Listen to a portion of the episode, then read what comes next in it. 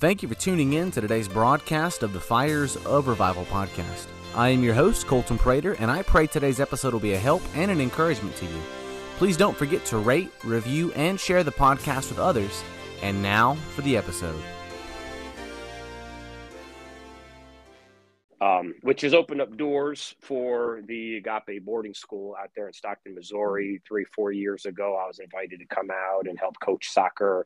Why I have no idea. I don't play soccer. I don't really care for soccer, mm-hmm. but I, it was an it was an opportunity for me to mentor these boys, 140 to 160 teenage boys. So um, they invited me to come back for football camp. It's it's it's one week you coach two teams it goes every day and then have a championship on friday and you preach and you spend time devotions every day and mentoring the boys and you have a lot of time with them and of course preaching chapel that kind of stuff. Um, and just the lord just knit my heart um, to them. And so they brought me back. I did a couple basketball camps a boxing camp and um, did three football camps uh, and then they decided that they wanted to actually have a 11 man tackle high school football team um, where you went, you know, we went and played other local high schools, anywhere from, you know, 5A powerhouse school with recruits mm-hmm. and bands. And I mean, you know, we play wow. a couple of schools, there's thousands of people in the stands. I mean, they, they take it seriously. Mm-hmm. Um, to just 1A podunk schools where we're at like in a, in the middle of a cornfield, um, you know, played a little bit of everything. Mm-hmm. Um, and uh, that was a lot of commitment on my part because I was flying back and forth every single week. Um, like this past year, we did football camp in July. I was back there in August and then flew back and forth every single week until October 22nd. Um, so a lot of work and just a one man show. Like I had a couple guys helping me, but not like any assistant coaches or anybody yes, who understood sure. schemes. So I had 40 boys there that we were working with. And again, it's the everyday, it's the coaching, it's the one on one, it's the teaching them, you know, how this affects you in life, growing up playing football, coaching it, you know, you know, coaching my boys, both of my older boys have played football and I was their coach. And um, and of course just loving the sport. You know, I found a ton of ways to inculcate life's lessons into it and character training and that kind of stuff. And mm-hmm. um, you know, so that that's been uh, an amazing ministry opportunity um, just as well as a bucket list item for me. You know, my wife has always said, you know, if you weren't pastoring, you'd be coaching a football team somewhere. Mm-hmm. And so being able to do both and having a church that was flexible with it. Um, of course, I'm here every Sunday. Uh, I never missed a Sunday, uh, but I, I have several men who can fill in the pulpit for me in the church. Uh, that would fill in on Wednesday nights, and of course, I was there to if anybody needed me for anything. Mm-hmm. Uh, but it, it, it was um, exhausting yet rewarding at the same time.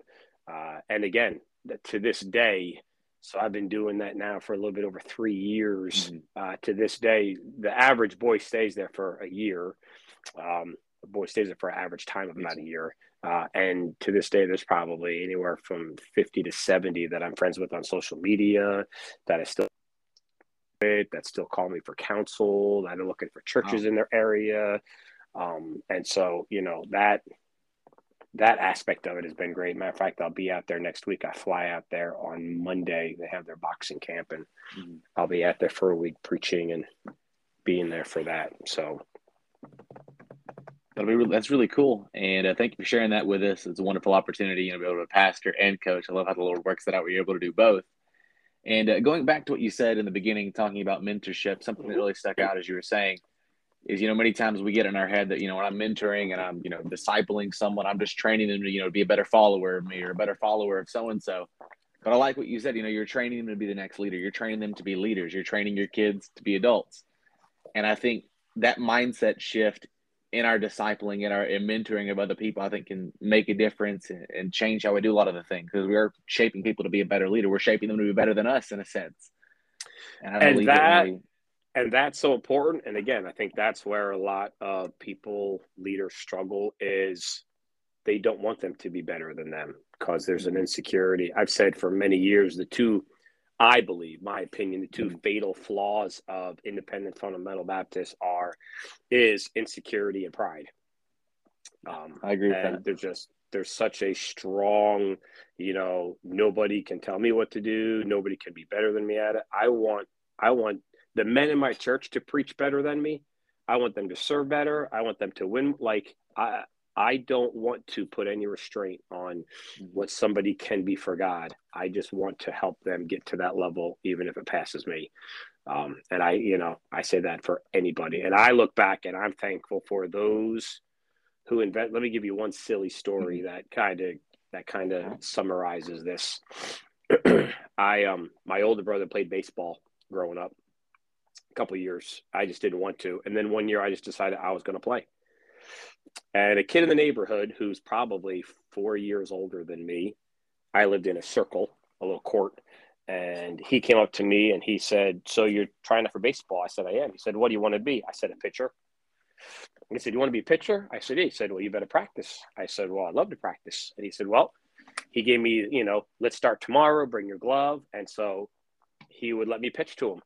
And I remember the neighborhood kids, and I love my brother to death, but including him, he was like, You'll never be a pitcher. You'll never be a pitcher. It's the hardest to be a pitcher. And this kid's like, he can be anything he wants. Like I can remember this. He can be anything he wants to be, and I'm going to help him. I missed the first practice because it was a church night. It was a Wednesday night because you don't play ball, you go to church. And uh, so then the very next night, the coach said, Is there anybody else here that still wants to try out to be a pitcher? Well, I raised my hand. He goes, Come on up. And my mindset was, I'm going to throw it as hard as I can. I don't care where it goes. I just want to throw it as hard as I can. And I threw the pitch and it was a dead on strike and it was a great pitch. And both coaches looked at me and said, okay, so we have another pitcher now. In one pitch, I was the pitcher. and so I pitched that year. I, I, played and I was a pitcher. And I remember again, my older brother, you'll never make the all star team. You'll never make the all star team. And I made the all star team.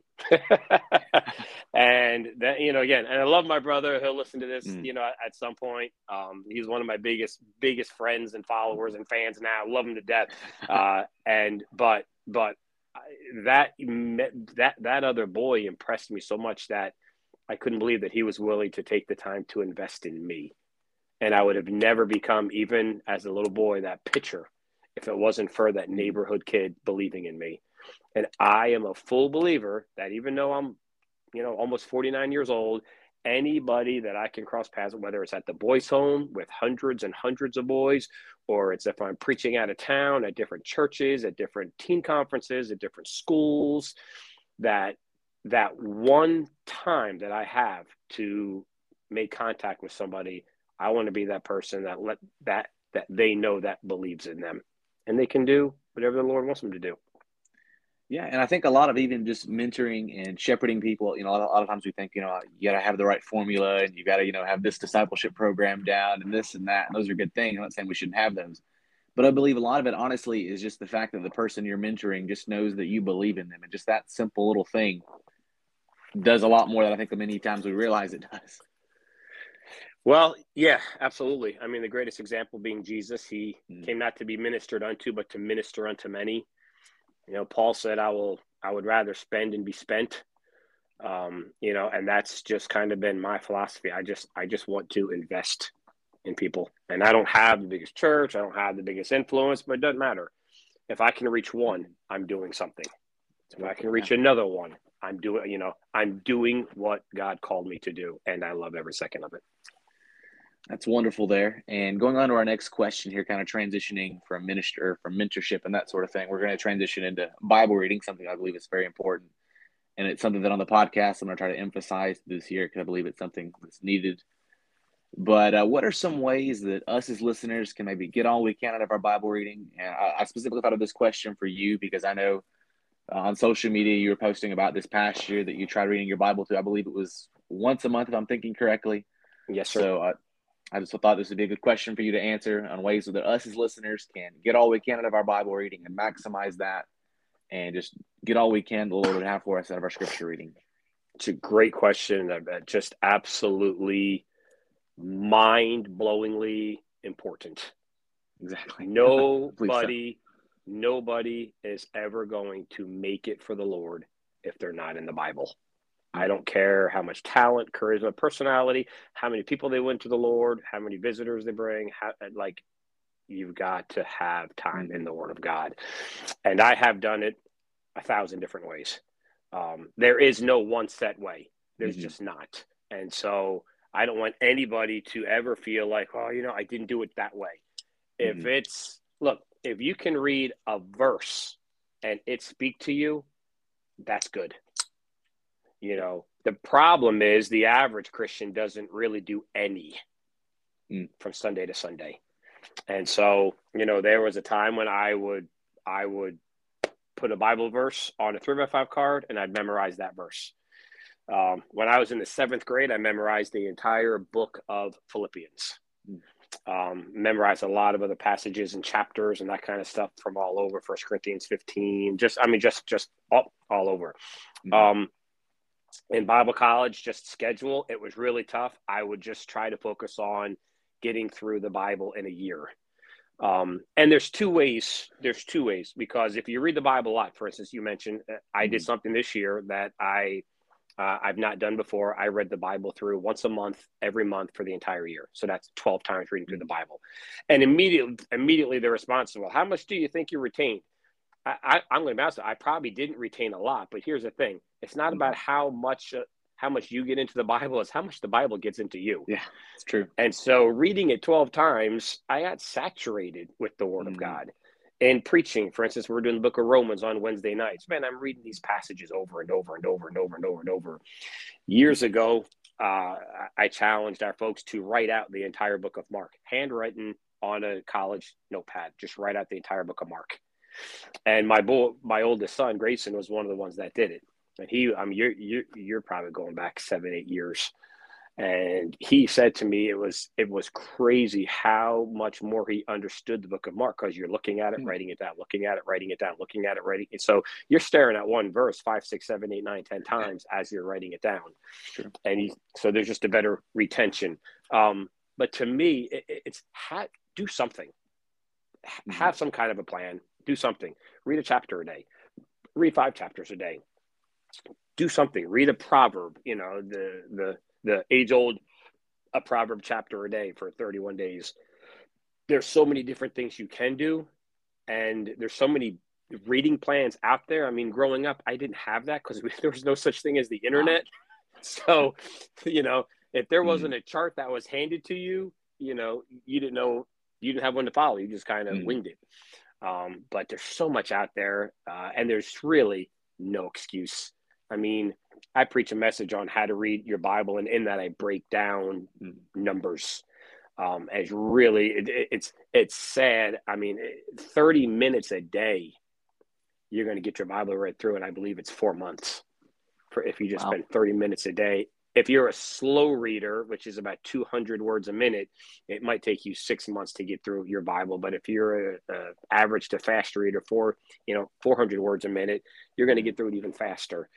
Um, and again, not that you have to, but do something. Like I, I'm more, I'm more ecstatic about a Christian coming to me and saying, you know, I read seven chapters this week. That's awesome. That's mm-hmm. better than reading no chapters. Exactly. You know, so you know you're going to get out of your Bible reading what you put into it. It's you good. know, there are pe- there are people who journal. They have a notepad next to their Bible reading, and as they read, they write down questions that come to their mind or thoughts that apply to them. That's awesome. That's more of a Bible study, but than it is a Bible reading. But I, the Bible tells us to do that too. I have a preacher friend who, every time he reads his Bible, he turns what he reads into a sermon. That's his own personal challenge for one year to do that. So again, there's so many different things, but to me, just have a plan and work it. You know, You'll get something out of it if you read it. And here's the thing this whole idea of, you know, what are you getting out of it? What are you get? Look, I'm going to go home tonight. My wife's going to make me a meal and I'm going to enjoy eating it, but I have no idea what all she put into it. Mm-hmm. I, I can't tell you what ingredient she used for everything or what seasoning she used. All I know is I got it in me and it's nourishing me. Mm-hmm. And the more I read the Bible, the more it nourishes me, the more it cleanses me, the more it edifies me, the more it convicts me, the more it rebukes me, the more it encourages me, the more it helps me, and more strengthens me. Why? Simply because I got it in me. And so read, Just read, just sit down. Now, I will say this don't read your Bible with your AirPods in or the music playing or while you're eating a bag of Doritos or while you're mm-hmm. watching the football game or while you got music playing or, you know, don't do it then. You know, if you're going to read your mm-hmm. Bible, again, you may not be able to remember everything, but you ought to set up a scenario mm-hmm. where you can retain. Because if anybody's like me, or if you're like me, there's times I've read a chapter or two, and then it dawns on me I didn't wasn't paying attention while I was reading. Yeah. You know, mm-hmm. and and so yeah, and and and everybody is, but mm-hmm. the idea is to not have any distractions. Plan that. It doesn't have to be the morning. You know, it can be in the, like whatever your schedule allows. I got to get up and do it first thing in the morning. Not everybody can do that. I hate the mornings with a passion. Mm-hmm. Um, my brain does not work in the morning. My brain doesn't really work throughout the day either, but my brain doesn't really work as well in the morning. So if I read, I'm going to be lost after after every five verses. So I'm an afternoon, uh, uh, evening type person where I'm going on all cylinders. Um, but again, it all comes down to know yourself, know what works for you, and then do it. And stop making excuse, stop making excuses. If you love the Lord, you'll be in the Bible. Period. It's good right there. everything you said, I agree with that. It's good. Simply just making a plan. I think a lot of us fail at that part, and we think, you know, I'll just read a little here, read a little there, and I'll be fine. But there's no plan, you know, being put in place of I'm going to read this every single day, and I'm going to do this, and I'm going to try to commit to this plan and try to get the Lord's help and getting this plan accomplished. Because many times I think we don't plan to read our Bible, and then we don't plan, we fail to, and then when we fail to, it kind of builds week after week, and then we have, next thing you know, we haven't read the Bible in a month, two months. That's it. That's it. And then we get discouraged, and then we feel like we let God down, so then we just stop doing it. And I'll be yeah, if a like, day or if a day or two goes by where you don't read it, it's okay. God knows there's gonna be times when we fail Him. It's get up and just start reading it again. Just get back into it. Yeah, and I think a lot of times it builds in almost like a snowball effect where it's a little, you know, we've gone three or four days, then it builds to that fifth and the sixth and the seventh. And then even the opposite, if we aren't reading it every day, that, that habit gets formed. And next thing you know, by routine, we have ourselves opening our Bible and reading systematically and you're, and exactly like a snowball right. effect. You're exactly right. Now, transitioning off of that, we're kind of moving, changing gears here a little bit. How can us as a podcast audience, listeners, and myself how can we better pray for you, uh, your family, and your church? And feel free to let us know about your family, your wife and kids, and your church if you like, and just how we can better pray for you all. Sure. Um, one of the unique things about uh, our a, I'll start with our family. Um, again, we have six kids. We homeschool. We've always homeschooled. My wife graduated from a public college with a degree in elementary education uh, and she has always, from the time she was in the fifth grade, wanted to homeschool her kids. She has reports where she was in the fifth grade and she said, I want to marry a preacher and I want to homeschool my kids and I want to have, I think she said like, I don't know if she said eight kids, 10 kids, 12 kids, something like that. We ended up, we ended up with six, uh, but we still got the homeschool and she's married to a pastor. Um, and she is, she is, she's an amazing woman in that way. Uh, she literally, when it comes to being driven and focused and a plan and initiative and leadership, she, I can't keep up with her. She is literally, she is the standard setter in our family when it comes to that. She's just, she's just has oodles and oodles of leadership. Um, and one of the things that drew me to her back when we were dating was uh, she wasn't just a Christian woman. She was a Christian woman who knew what she believed and could back it up. Mm, that's good. And that blew my mind because I dated a lot of girls in Bible college and they were what they were, but they couldn't tell you why. They were just mm. looking for that husband degree and they were happy being at home and that's fine. I have I have no issue with that, but what I appreciate about my wife is when it came time to have a theological discussion, she was ready to go because she knew her stuff. Mm-hmm. Um, and so the Lord has used her in many, many people's lives uh, just because of that drive, and that that drive pushes me, and it pushes our kids as well. Um, and then, uh, uh, so here we are. We we homeschool. Um, I travel a lot, of course, with coaching. I also own my own moving company. I own my own business. I've done that for nine years mm-hmm. now. Uh, and it's family owned. My brother does it with me, my brother in law, uh, my kids, just others. And so we've done that. And that's, I mean, you're talking the summertime, anywhere from 80 to 100 jobs a month. So very, very busy, not like two or three jobs here and there. You're talking, this is something that I'm on the phone with every day, scheduling move jobs and that kind of stuff. Um, so bivocational in that area. Now the church takes care of me full time, but this is just taken off. Um, yes, and so uh, there was a day when I did the jobs. Now I don't have to. Thankfully, I have crews that do them, and that makes it easier. So I have that aspect. And the most unique thing about our church is in 20, going on 21 years, we've never owned our own building. Hmm. Uh, we've been in many different buildings, and again, I could take a whole another hour to tell you all the crazy stories of churches, buildings being offered to us and then taken away, and organizations promising us money to get a building and then taking yes, it away, and you know, telling a church we want to buy your building if you ever decide to sell it, and they say that's awesome, and then they sell it to somebody else. I mean, it's crazy. It's crazy. So we've hmm. always been in a church building. We've always been in a church building, but we've just rented from them building we're in right now. We we've rented now for about four years. Um, and we use the building more than they do. They have one morning service a week. While they're having their service we have sunday school throughout the building and then they leave and we take over everything. And sunday morning sunday night wednesday night activities revival meetings ladies meetings prayer you name it. We have full use of the building. Um, my office is here. It's where i'm at right now. Uh, and so if there was something specifically that you would pray for my church, it would be that the, that if it's the Lord's will that we'd have our own building. Yes, sir. Um, that's just always been a big deal for us.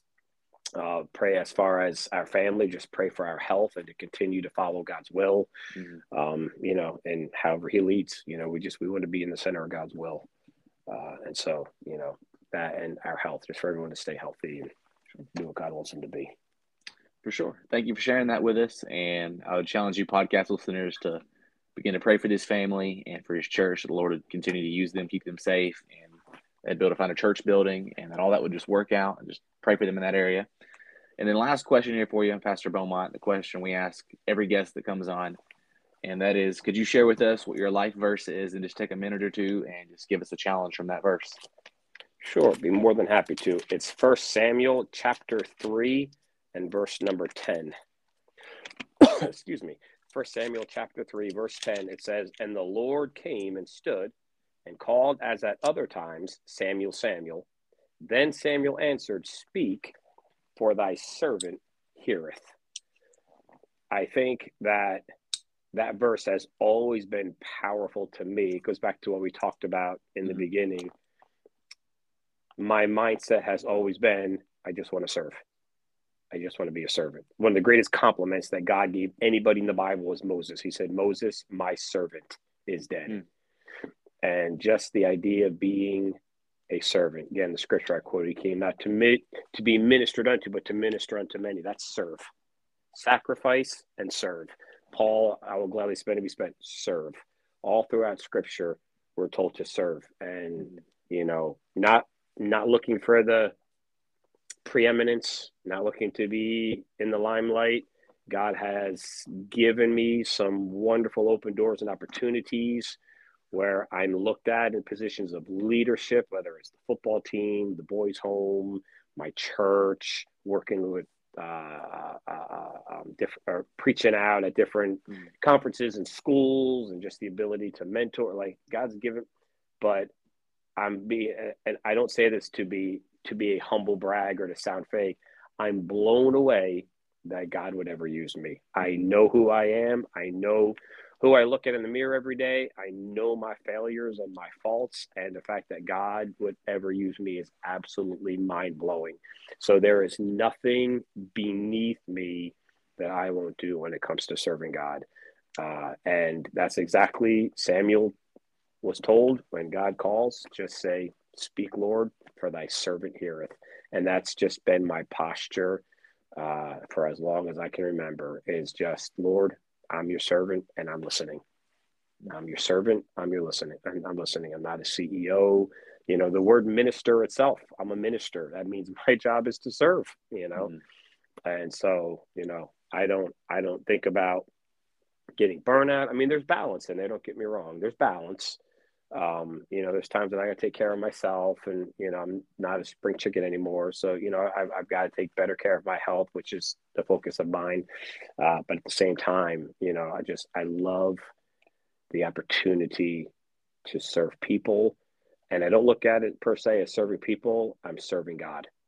I'm serving the Lord, and there is there is nothing better than doing that, whether it's behind a pulpit or whether it's in a pew just amening another preacher and encouraging mm-hmm. him or text message or anything just any way that i can find to be a servant and to and to just to to you know uh, i think that is is is so necessary uh, in our walk with god yeah, and I agree with that. Great challenge there from First Samuel, and I hope everyone listening takes that to heart. I know that got those some things the Lord spoke to me on that verse that as you were sharing that with us.